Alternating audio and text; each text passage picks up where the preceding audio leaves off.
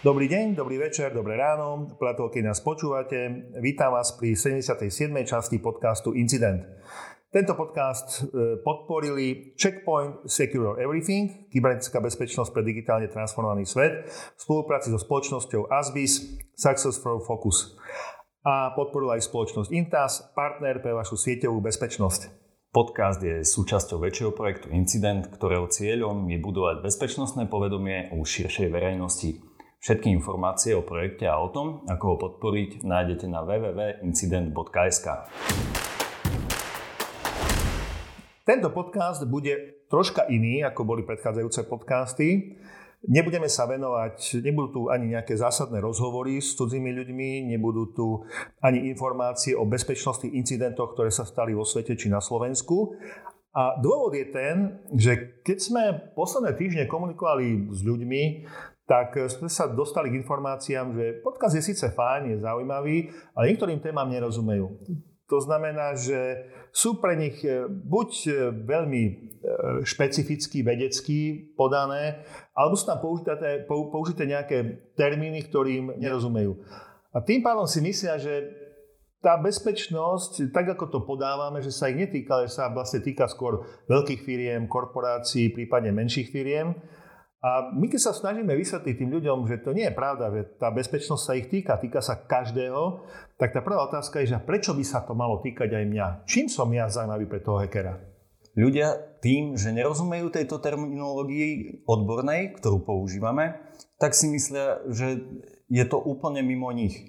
Že tá kybernetická bezpečnosť je niečo špeciálne a tým pádom to nie je nič, čo by oni vedeli uchopiť nejakým spôsobom. Pritom každý má telefón, každý má počítač, ale zrejme tá terminológia spôsob, ako je podaná informácia o tom, čo je kybernetická bezpečnosť, tak toto vlastne ľudí odrádza a presvieča ich, že sa ich to netýka. Takže ja by som skúsil prvým bodom, poďme si teda povedať, prečo sa kybernetická bezpečnosť týka každého a začal by som takým takými možno prirovnaniami, čo je čo.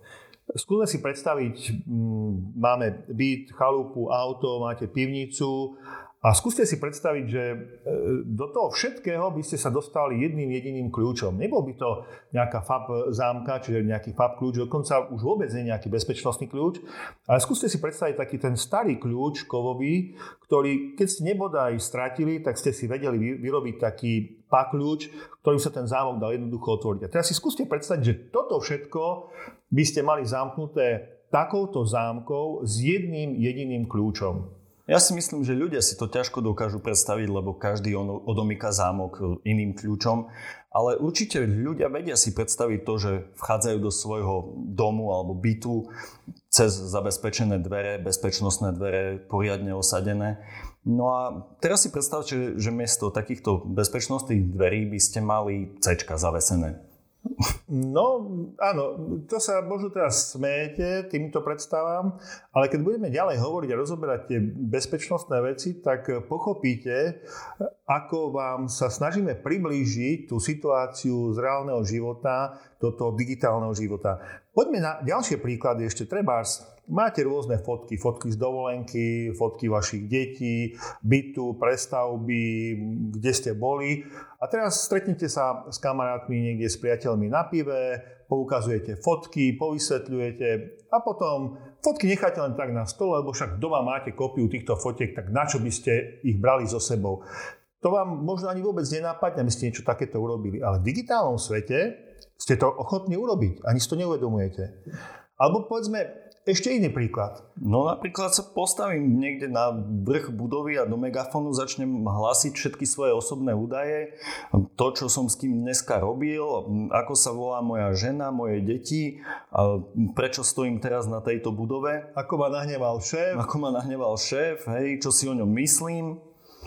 No a toto práve v tom digitálnom svete robíme, pretože my vlastne každý deň krmíme internet e, údajmi. Udaj mi o sebe aj vtedy, keď to nejak nevnímate. Udaj mi o našom pohybe, udaj mi o tom, čo nakupujeme, za čo platíme, aké reklamy sme si pozreli, aké aplikácie sme si stiahli, aké aplikácie kedy sme používali, aké máme záujmy, akých máme priateľov, aké fotky sa nám páči, aké fotky sme uložili na internet, aké statusy sme vypublikovali, čo sme lajkli, čo sme nelajkli a podobne. A Keby som sa tak posadil pred psychológa, tak ten by zrejme potreboval so mnou niekoľko sedení na to, aby pochopil, aká som ja povaha, čo chcem a ako fungujem. Ale ak všetky tieto informácie dám na internet, tak v súčasnosti tzv. umelá inteligencia dokáže veľmi rýchlo z takýchto informácií vytriediť a ohodnotiť, čo som za človeka a čo by ma možno mohlo zaujímať. Ale teraz pozor, nie preto, aby mi pomohla, ale preto, aby mi niečo podhodila, na čo by ma dokázal nalákať, tak, aby som vlastne stiahol niečo, čo chce ten útočník a nie to, čo chcem ja ako obeď. A tu sa dostávame práve k tej vašej otázke. Prečo práve ja by som mal byť zaujímavý pre nejakého hackera, pre nejaký útok a čo sa mi vlastne môže stať? Sú to vlastne naše dáta. My totiž nechávame za sebou digitálnu stopu na internete. Sú to naše dáta o tom všetkom, čo sme hovorili.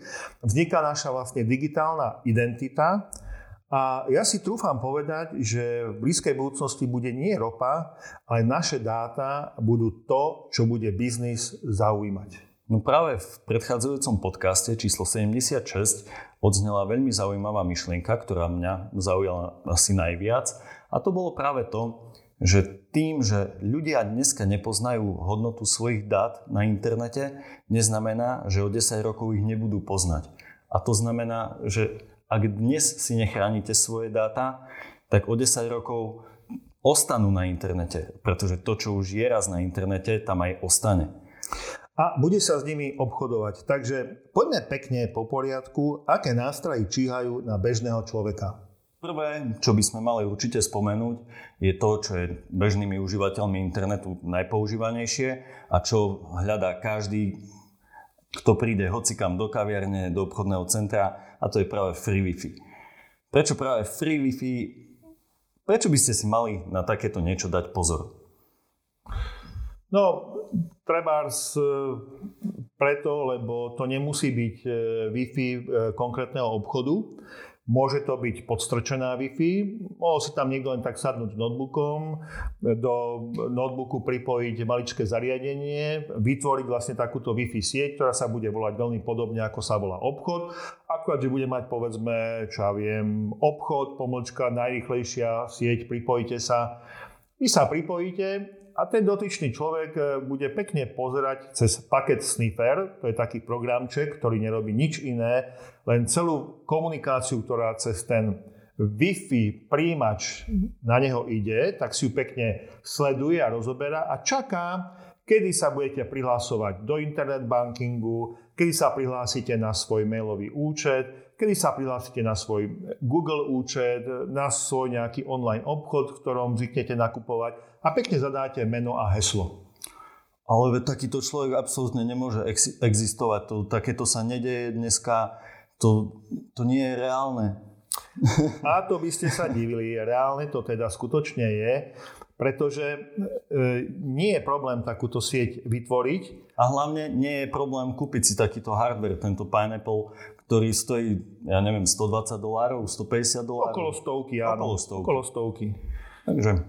No, možnosti zneužitia, ako ste počuli, sú dosť e, široké, lebo pokiaľ idete urobiť nejaký... E, spomeniete si, že máte hromadu času, kým vaša manželka, priateľka alebo deti nakupujú, tak si sadnete, idete vybaviť nejaké maily, pretože ste zistili, že oj, zabudol som odpovedať niekomu, tak sa prihlásite na mailový účet, odkomunikujete zo pár mailov a potom spokojne počkáte manželku a idete domov. No lenže medzi tým Vaše prihlasovacie údaje mohli byť odchytené, to znamená, že prístup do vášho mailu už niekto má a tým pádom sa vie tváriť, ako že ste to vy. No a pokiaľ ste teda rozohrali nejakú biznis aktivitu, to znamená, že od niekoho niečo objednávate alebo niekomu idete zaplatiť, tak nie je problém, aby vám podstrčil pri takejto, takto ukradnutej komunikácii mailovej, aby vám podstrčil falošnú faktúru, alebo vás teda naviedol na nejakú činnosť, pri ktorej by ste o tie peniaze mohli prísť.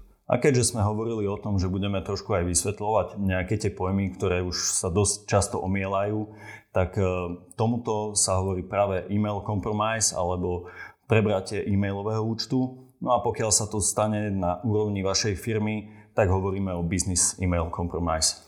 Nemusíme chodiť ďaleko. V podcaste číslo 75 sme mali krásny príklad. Mali sme rozhovor s majiteľkou spoločnosti Maroma, ktorí práve takýmto spôsobom prišli o pár tisíc eur.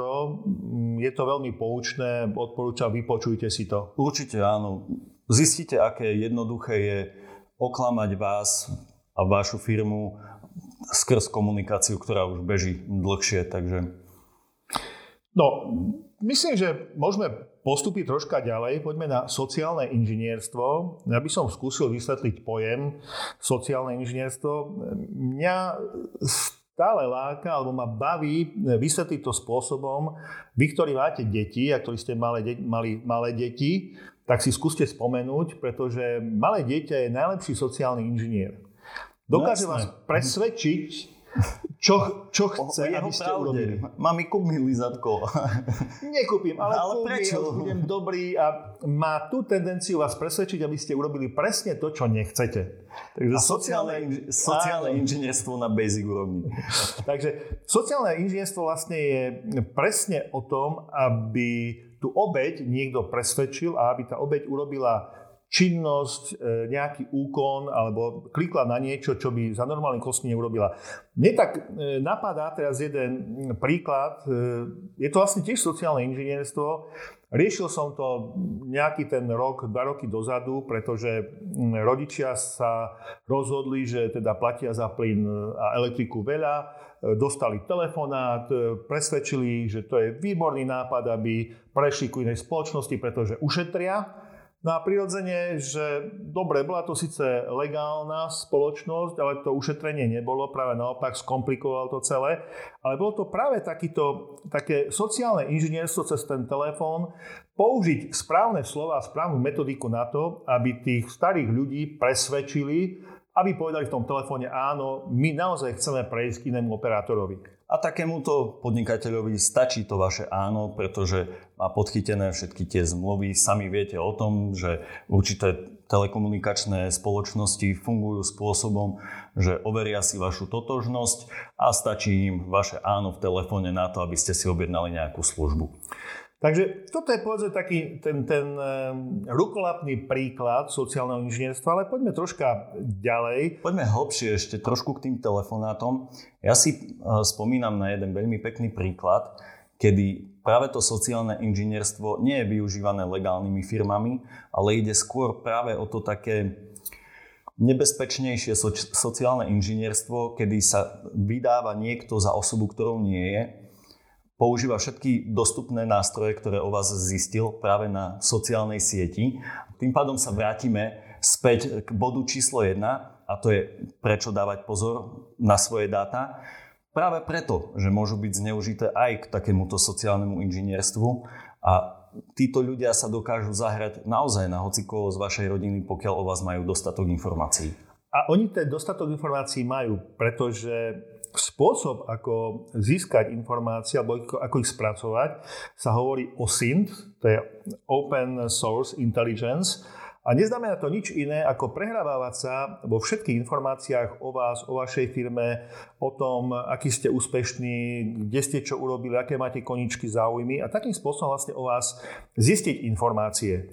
No a keď sme teda pri tom sociálnom inžinierstve, tak tých metodík je skutočne veľa. Jednak, ako si povedal, cez ten telefón. Potom sú phishingy. Phishingové maily. Áno, aj keď niektorí špekulujú o tom, že či phishing je alebo nie je sociálne inžinierstvo. Ja myslím, že áno, pretože je to také e, e, voľne šíriteľné. To znamená, že pošlem e, mail širokospektrálny a hádam sa nikto chytí na tento mail. Ja by som sa oprel napríklad o príklad e, z Facebooku, kde policajný zbor Slovenskej republiky práve takýto určitý phishing riešil a išlo o to, že jedna pani z východného Slovenska vyhrala nejakú kosačku, hej, no ale cez takéto sociálne inžinierstvo, cez takýto phishing, vlastne zišlo z toho, že no tak bohužiaľ my už tieto kosačky nemáme, ale pokiaľ nám zadáte údaje všetky zo svojej karty, samozrejme z prednej aj zo zadnej strany, tak e, my vám pošleme nominálnu hodnotu takejto kosačky a tým pádom aspoň získate peňažky, keď už nie kosačku. Samozrejme, pani neznala kybernetickej bezpečnosti a ochrany svojich e, osobných údajov, poslala všetky tieto údaje a pachateľa je no, naozaj no, veľmi ťažké kto by nechcel nejaký, nejaké 2-3 stovky. No, tam išlo, tuším, o nejakých 550-600 eur dokonca. Takže pani určite nebola šťastná z takejto výhry. Takže poďme ešte teda mm, späť k tým pojmom. Phishing sme, si, phishing sme si vlastne troška vysvetlili, ja ho dokončím, že je to vlastne také rybárčenie, je to doslova vlastne aj preklad z angličtiny, keď ten útočník keby nahodil tú udičku a čaká, že sa na tú udičku, na toho červíka, na to, že joj, veď kliknite na tento link, e, sú tam samé výhody, je to pre vás e, fajn, ste členom Rybárskeho zväzu, ste členom basketbalového družstva, ste členom neviem čoho, tu máme nové lopty, máme nové háčiky a tak ďalej. Čiže kliknite na to a už sa vám nákaza dostáva do počítača. Spear phishing je vlastne tiež phishing, ale je to phishing, ktorý je zameraný na konkrétnu osobu. Väčšinou to je na nejakého predstaviteľa firmy, povedzme majiteľa, šéfa, finančného riaditeľa, výkonného riaditeľa firmy a podobne, kde e, sa snažia vlastne e, cez, cez takúto osobu e, dostať sa vlastne ku mailom a ku komunikácii a presvedčiť potom jeho podriadených, podriadených teda takejto osoby, aby vykonali nejakú činnosť. Prípadne ďalších jeho dodávateľov a nakupujúcich u ňo a takto sa tá vlastne sieť tohto, tohto e, spearfishingu dokáže rozšíriť aj na vás. Presne. Skúste teraz ešte predstaviť ďalšiu vec. E, idete po chodbe a nájdete zrazu nejaký USB kľúč alebo CD. Čo s tým urobíte? Predpokladám, že asi dvihnete. Aby som asi USB zo zeme nedvihol, ale ste vo firme a kolega si nechal USB na stole a vy aktuálne potrebujete USB, lebo ste si to svoje zabudli doma, no, tak čo urobíš? No požičte si USB od kolegu. To je napríklad ďalší. A to USB nemusel položiť na ten stôl možno kolega. A možno ho nepoložil s úmyslom, alebo ho teda položil práve s úmyslom, aby ste ho strčili do počítača. Čiže e, spôsob, kde na samotnom USB alebo na CD, DVD sa nenachádza to, čo očakávate, že tam je, čo je napísané na obale, alebo ako teda vyzerá ten súbor, že hop, tak tu je nejaký excelovský súbor platov všetkých zamestnancov firmy, no tak ja si pozriem, čo má riaditeľ, hej, za plat, však pozrieme sa na to. A miesto toho tam budete mať práve nejaký zomyselný programček, ktorý sa vám nasadí do počítača on vám neurobi hneď e, nejakú neplechu, to znamená, nie je to nejaký ransomware, ktorý hneď vám zašifruje disky. Nie, bude pekne trpezlivo čakať na počítači, až sa budete niekde prihlasovať, bude odchytávať vaše meno a heslo a niekde do nejakej siete e, von, mimo vašu firmu alebo mimo váš domov, bude tieto informácie posielať. Ale to neznamená, že to nemôže byť ten ransomware, ktorý vám zašifruje kompletne celý počítač a po prípade aj celú firemnú sieť. No, sú potom ešte komplikovanejšie e, metodiky sociálneho inžinierstva. To, čo sme teraz hovorili, tak to má tiež odborný názov e, baiting, to rozhadzovanie USB kľúčov, CD-čiek, DVD-čiek. A potom je ešte ďalšia, tzv. waterholing, alebo waterholes. Watering, watering holes. Áno, watering holes. E, znamená to vlastne, je to troška komplikovanejšie, pretože ten útočník si najprv u vás zistí, čo vás zaujíma. Potom sa pokúsi nájsť web, ktorý k vašim záujmom smeruje a zistiť, či jeho možné nejakým spôsobom napadnúť, nakaziť. To znamená zautočiť na ten web a nasadiť tam nejaký škodlivý program. Buď spôsobom, že skutočne e, je tam nejaký škodlivý program, alebo tam umiestni nejakú reklamu a v rámci reklamy na, e, upúta vašu pozornosť a ten reklamný banner bude vlastne obsahovať ten škodlivý kód, škodlivý program, ten škodlivý link. Keď sme teda už pri tom Watering Holes, tak e, takýmto spôsobom potom už nie je problém vám podhodiť e, nejakú zaujímavú správu. Vy sa pozriete na web, ktorý neočakávate, že by mal byť nejakým spôsobom nakazený a aj nákazu máte u seba. Tu chcem upozorniť, že e, pekných pár rokov dozadu mal tento problém napríklad aj Yahoo. Takže to sa netýka nejakých malých spoločností, ale týka sa to aj veľkých spoločností. No a keď už sme teda pri tom, tak e, rozoberáme sociálne inžinierstvo, tak by sme, hádam, sa mohli pomaličky posunúť k sociálnym sieťam. A sociálne siete je špecialita, ktorú vám dokážem ja možno viacej priblížiť, nakoľko sa hýbem po sociálnych sieťach. A zažil som už nie jeden prípad toho, ako bol prebratý účet, či už osobný účet, alebo účet e, nejakej firmy, ktorá si dlhšie buduje nejaké to renomé, má už niekoľko tisíc sledovateľov. No ale nemá ani svoje základné zabezpečenia nastavené na takejto sociálnej sieti nemá nastavené zodpovedné osoby, na ktoré by sa vedeli obrátiť v prípade, že by bol ich účet prebratý. A týchto nastavení, ktoré, ktoré sú na takýchto sociálnych sieťach, je niekoľko. Takže treba si dávať hlavne na to pozor, ako komunikujete na sociálnej sieti, pretože tento spôsob komunikácie môže jednoduchým spôsobom naviesť niekoho eh, Samozrejme, chlapí v mladšom veku, ak im príde žiadosť o priateľstvo, čo mne chodí pomaly každý deň nejakých 10 žiadostí o priateľstvo. To... Ty si budeš pomaličky vyberať medzi hej, priateľkami. Hej, medzi, hej, hej. Tak e, samozrejme, že ja to nepotvrdzujem, ale viem si predstaviť, že taký 15-ročný chalan, ktorý tak sedí za počítačom a príde mu takáto žiadosť o priateľstvo od zaujímavej slečny, tak jasné, že potvrdí. Ináč chcem upozorniť, že čo sa týka žiadosti o priateľstvo, nemusíme sa baviť len o Facebooku a nejakom Instagrame, ale napríklad aj sociálna sieť LinkedIn, ktorá je považovaná skôr za takú pracovnú sociálnu sieť, tak je práve plná rôznych eh, headhunterov, teda tých, ktorí naháňajú ľudí a, a chcú ich niekde posunúť, zamestnať ale dokonca je to aj spôsob, akým si vyhľadať zaujímavého človeka, ktorý by mohol mať nejaké informácie a ktorý by mohol prípadne začať spolupracovať s nejakou cudzou bezpečnostnou agentúrou. Mne sa tiež stávalo, že mi prišli žiadosti od rôznych zaujímavých ľudí, zaujímavých žien, zaujímavých pánov, ktorí niečo znamenajú. V živote som s nimi nekomunikoval a razu ma požiadali o, o priateľstvo a o pripojenie sa e, do, do mojej siete, do, do siete mojich kontaktov. OK, ale tak e, teraz sme sa bavili viac menej o takých dospelejších osobách, o tých starších ľuďoch. Akurát, že sociálne siete, aj keď to nepatrí deťom, tak vieme o tom, že ich používajú. Samozrejme, využívajú tieto sociálne siete a rodičia často ani nerozmýšľajú nad tým, že keď dajú takému 10-ročnému dieťaťu telefón do ruky, tak mu dávajú kľúč k ich dátam, k ich domácej sieti a to nebezpečie aj na sociálnych sieťach číha na, na tieto decka. A pre mňa taká najsilnejšia sociálna sieť, ktorú ja si asi osobne nikdy v živote nestiahnem je v poslednú dobu dosť e, rozoberaná, je práve TikTok.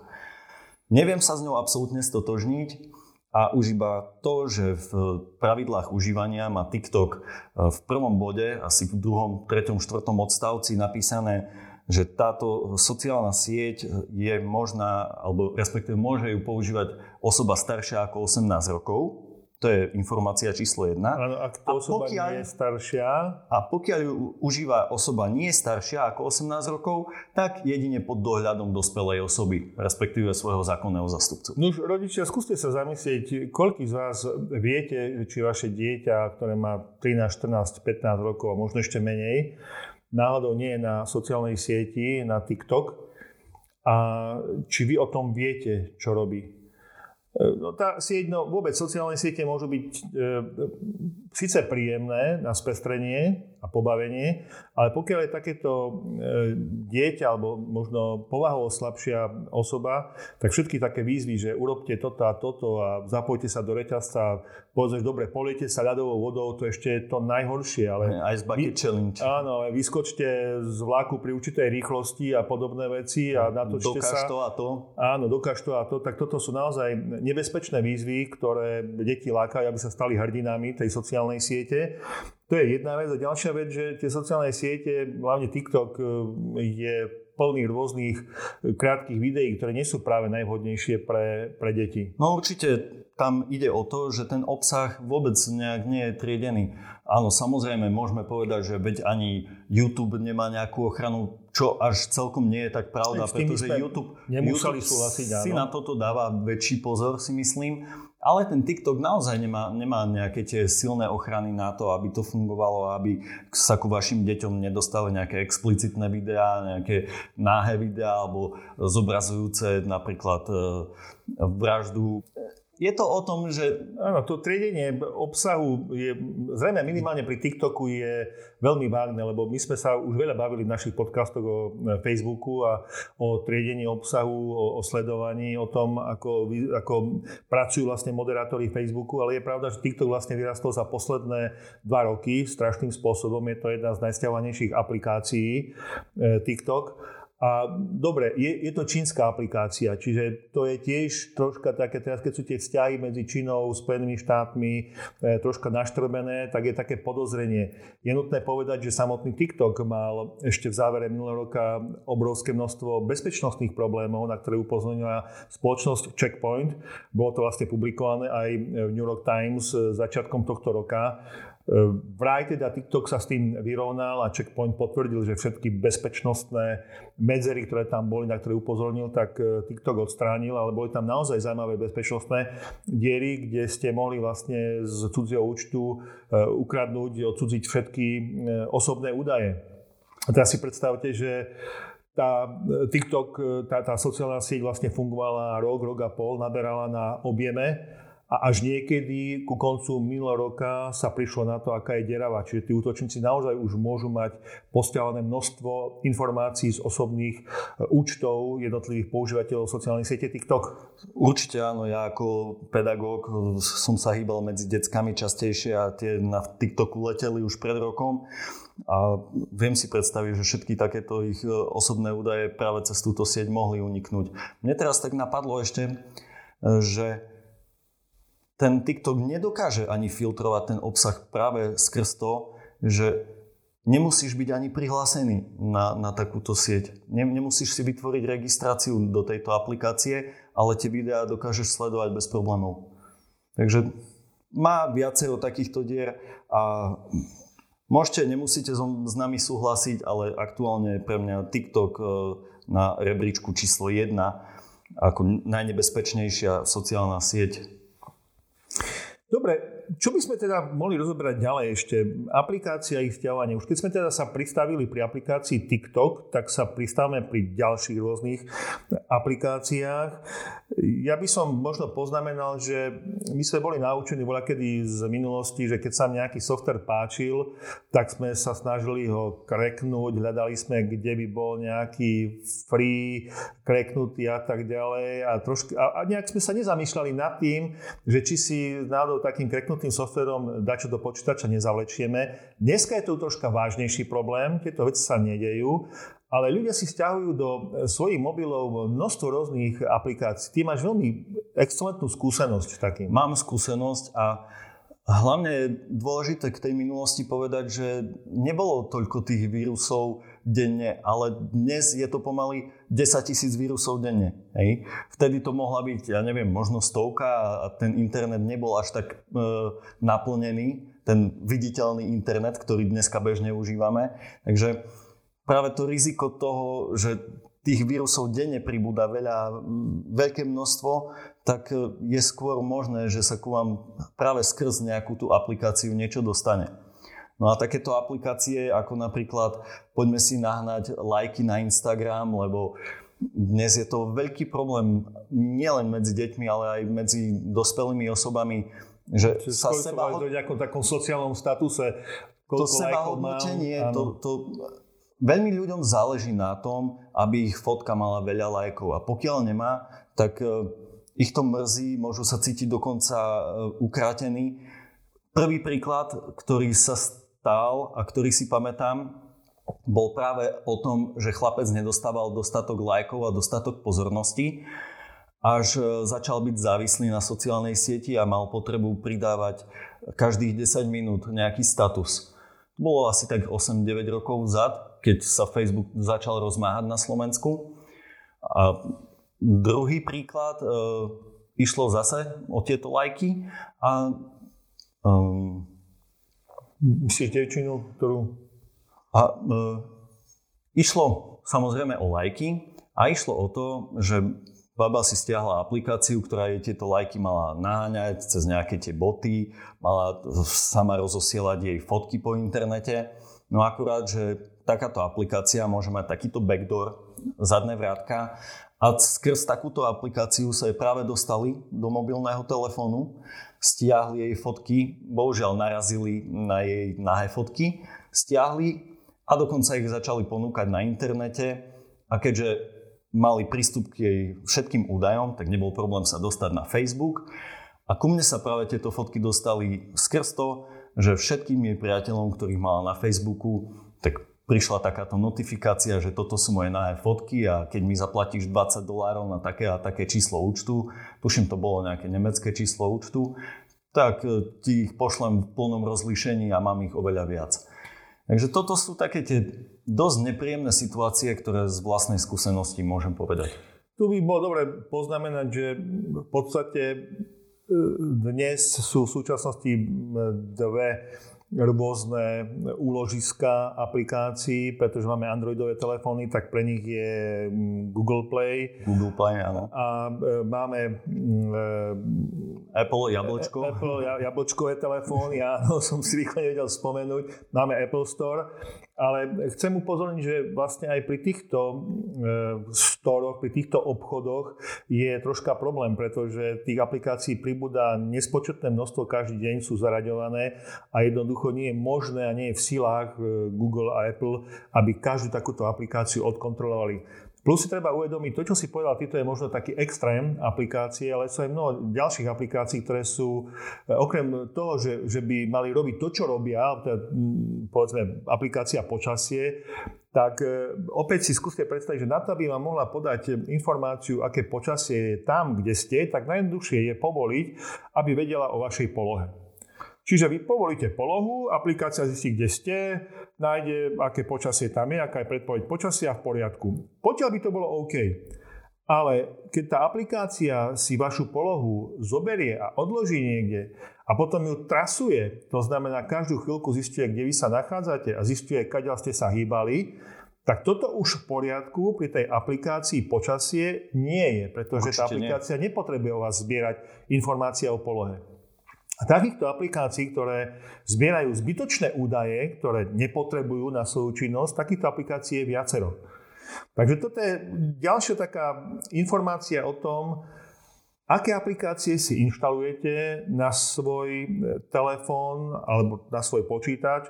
Čo tie aplikácie robia? Teda čo prehlasujú, že chcú robiť a čo v skutočnosti robia? Mali by ste si naozaj overovať, aké aplikácie si stiahujete a inštalujete na e, svoje... A hlavne, či ich potrebujete. Je veľké množstvo hier, ktoré si stiahujú napríklad aj vaše deti a viem o tom, že napríklad taký Candy Crush alebo tak nejak sa to volalo, tak e, ku heslám sa síce ešte možno dostaneme dneska, ale práve na stránke Have I Been Pound kamarátovi ukázalo, že on bol Pound e, práve skrz takúto hru. Takže ani to stiahovanie hier nie je bezpečné. Je to rovnaká aplikácia ako počasie, ako aplikácia, ktorú neviete, ako vývojár napísal. A čo tým vlastne myslel, keď tú aplikáciu písal? Prečo tá aplikácia, my sme to vlastne hovorili pri free, prečo tá aplikácia je free? No preto, lebo vlastne si berie od vás nejaké údaje, ktoré sa potom dajú zase speňažiť. No, ja by som sa posunul troška ďalej. My sme hovorili vlastne o web stránkach, o browsovaní, o aplikáciách.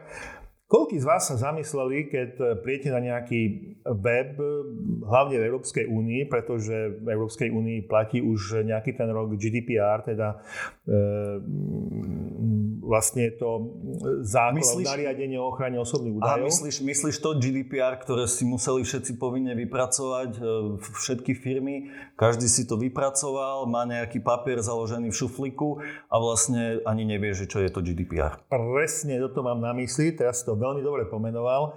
Ale plus mám na mysli aj to, že keď sa pripojíte na taký, na taký ľubovoľný web, tak e, na tom webe by malo určite, pretože myslím si, že takmer každý web dneska používa e, nejaké sledovanie toho, že kto mu na ten web chodí, e, ako často, odkiaľ koláčiky? prichádza a používa koláčiky, cookies. cookies. Áno.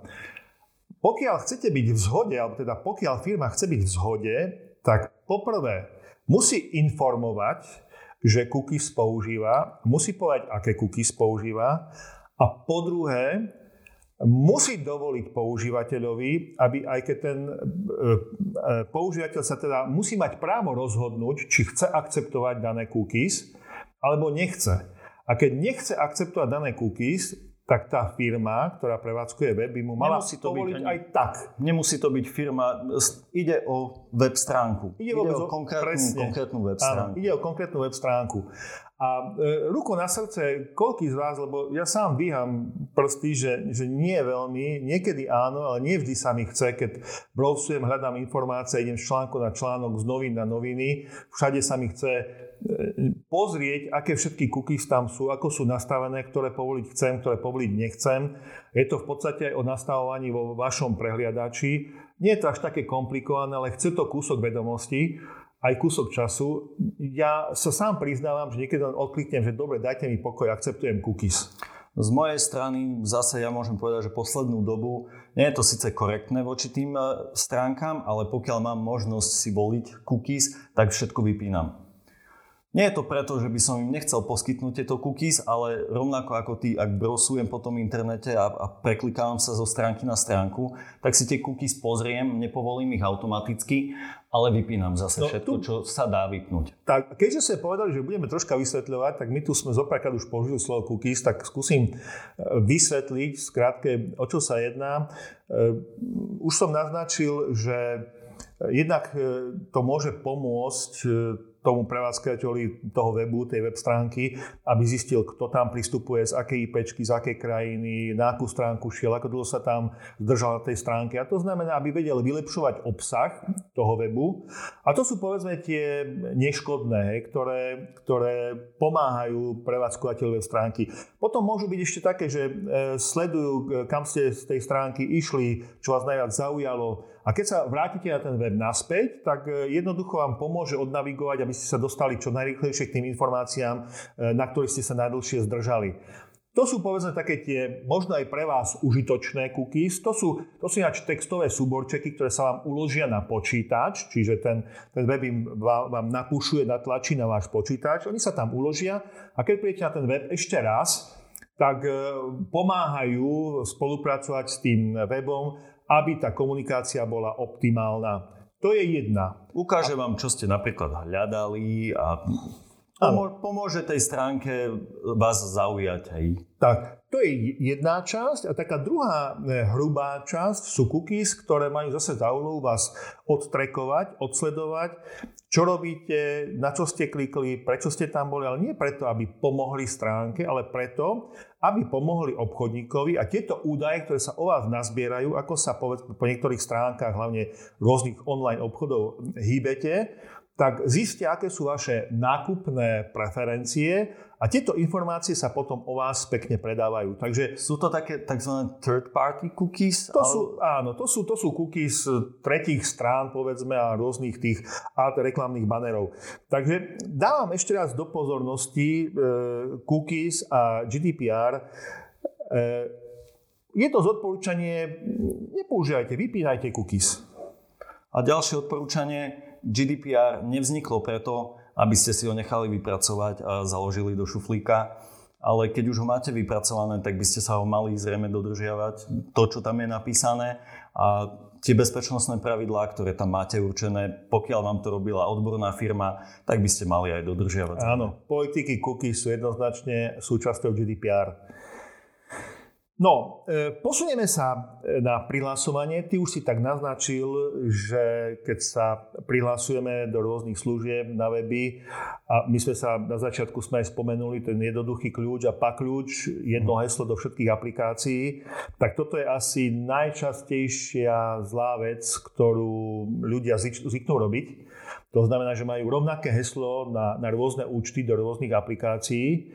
Ja keď si spomeniem, ja mám možno minimálne 20 rôznych účtov, ktoré používam a určite mám všade iné heslo a určite všade silné.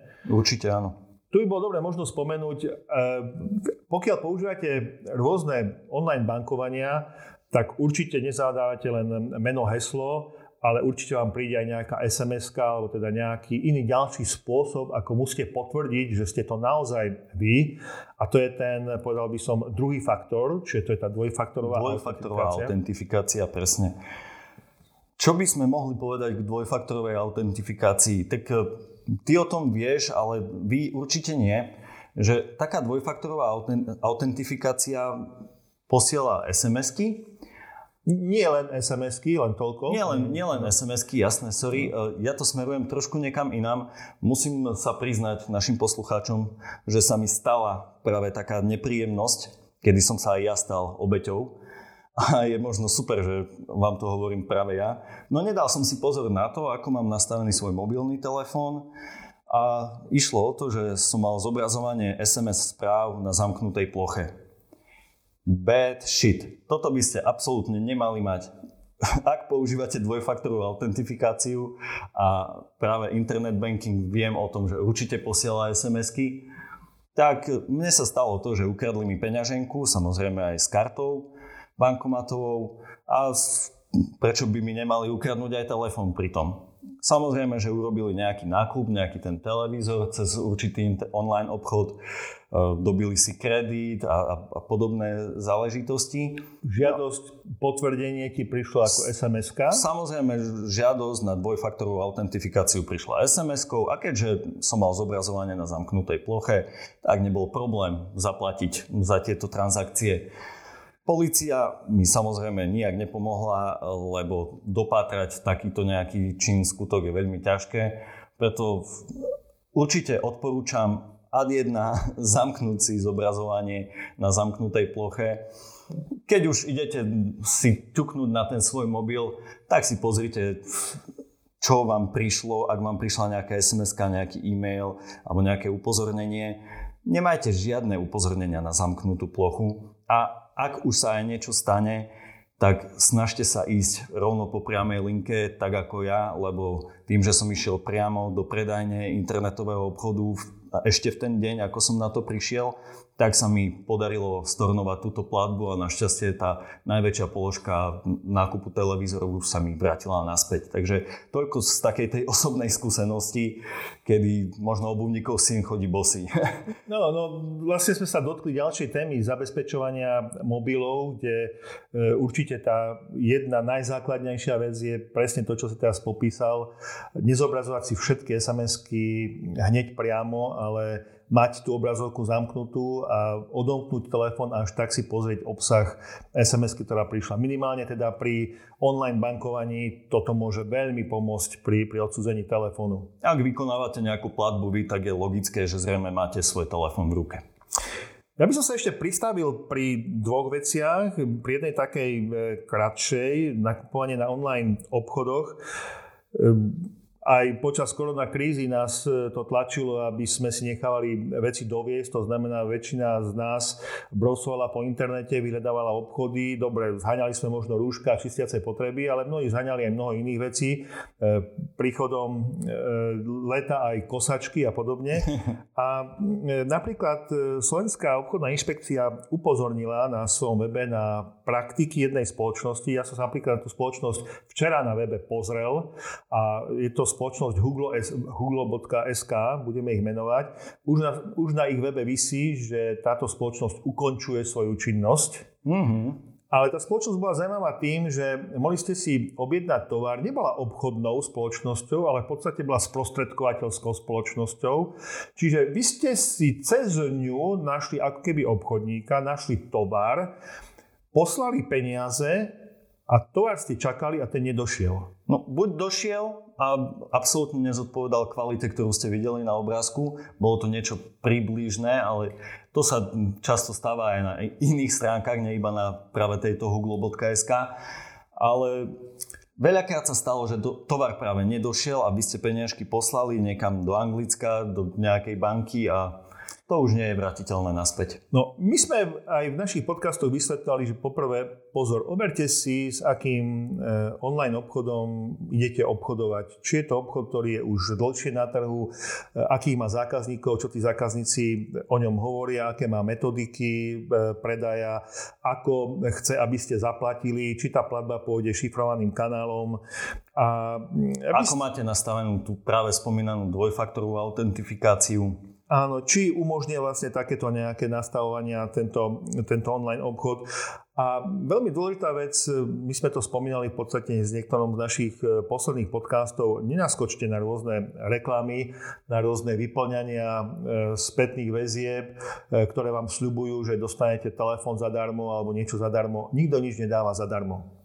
Nikdy určite minimálne vás to stojí vaše dáta. A ak niekto, niečo vyzerá, že je to až príliš lákavé, tak je to určite fake.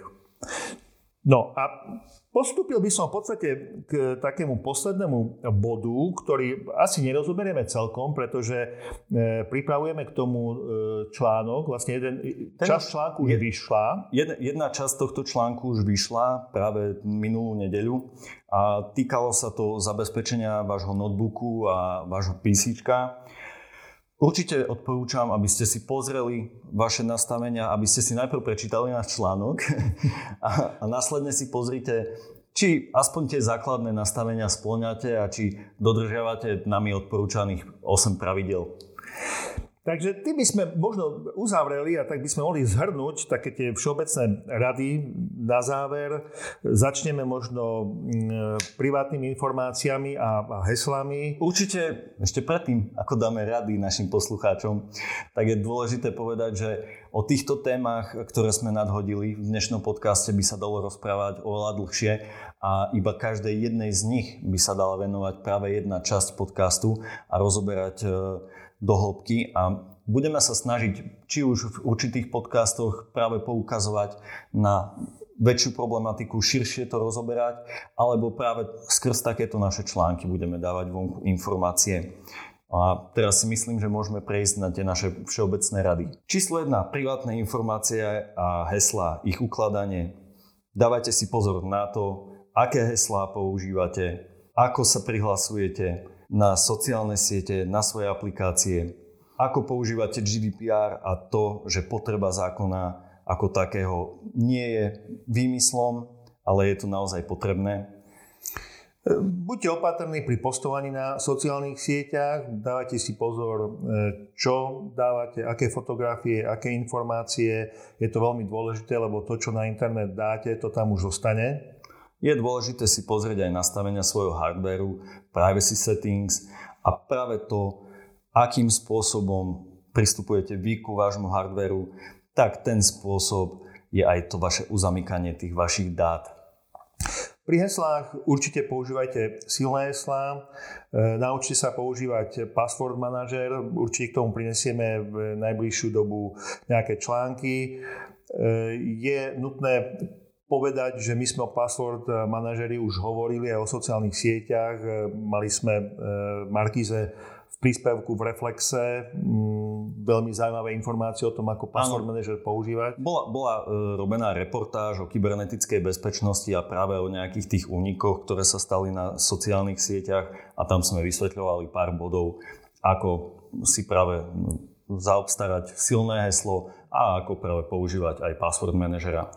Takže ďalšia, ďalšia taká základná vec z dnešného podcastu je, že by ste si mali chrániť svoje zariadenia minimálne nejakým tým antivírom.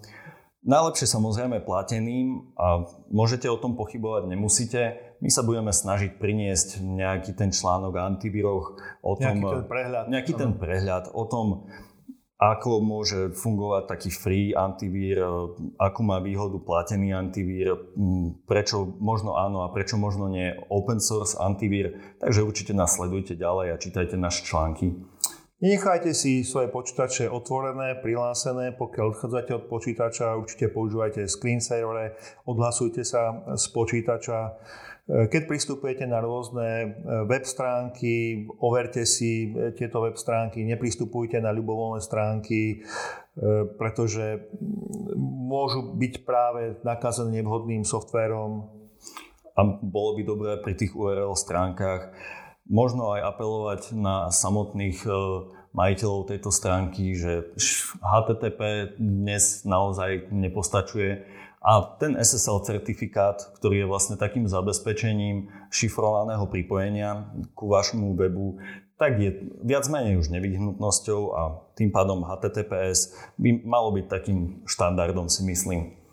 No a čo sa týka mailov, tak e, overte si, s kým vlastne v maili komunikujete. Neklikajte na linky okamžite, ktoré vám v tom maili prídu na prílohy, ktoré v tom sú, pretože opäť môžete byť cieľom nejakého phishingového útoku.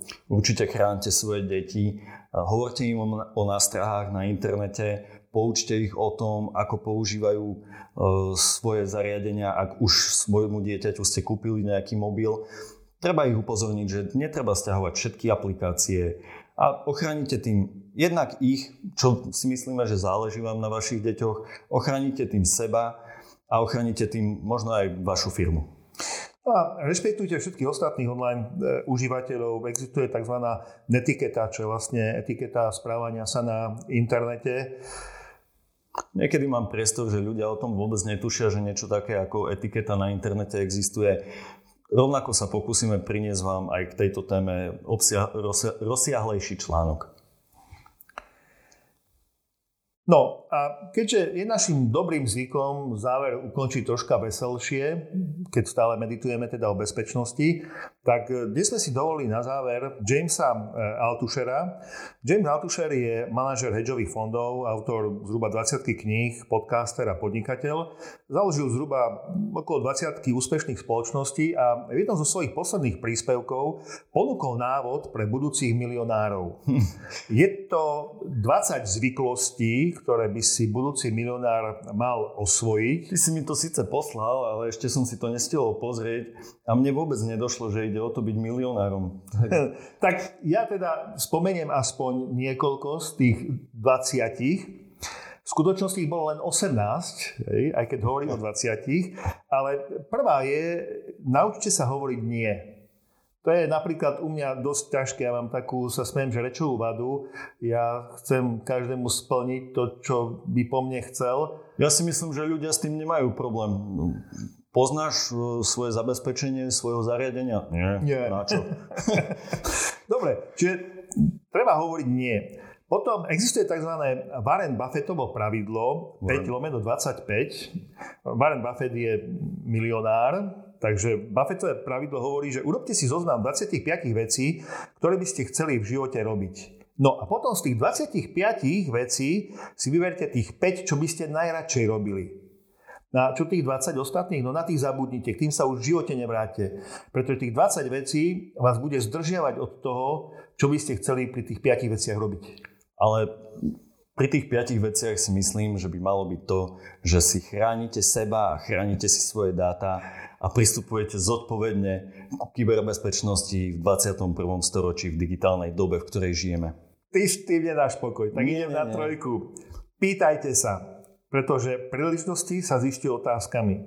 Fakty sa dajú outsourcovať tak preto nerozumiem, prečo sa málo ľudí pýta na to, ako si to dokážu zabezpečiť a nikoho to nezaujíma. Ja do vás budem vrtať. No a posledný bod, ktorý by som dnes povedal z tej 20 teda 18 zlepšujte sa o 1% denne. Ak dáte 1% denne, tak za rok to vraj bude neuveriteľných 3800%. No je to, to tak, ja som si to prepočítal.